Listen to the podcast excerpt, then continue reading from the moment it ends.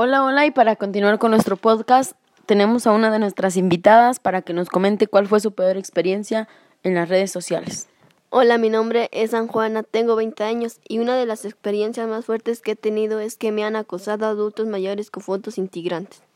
¿Y qué, cuál es tu sentimiento en el momento en que te envían esas fotos? Mis sentimientos es de susto ya que no sé qué tipo de hombre sea.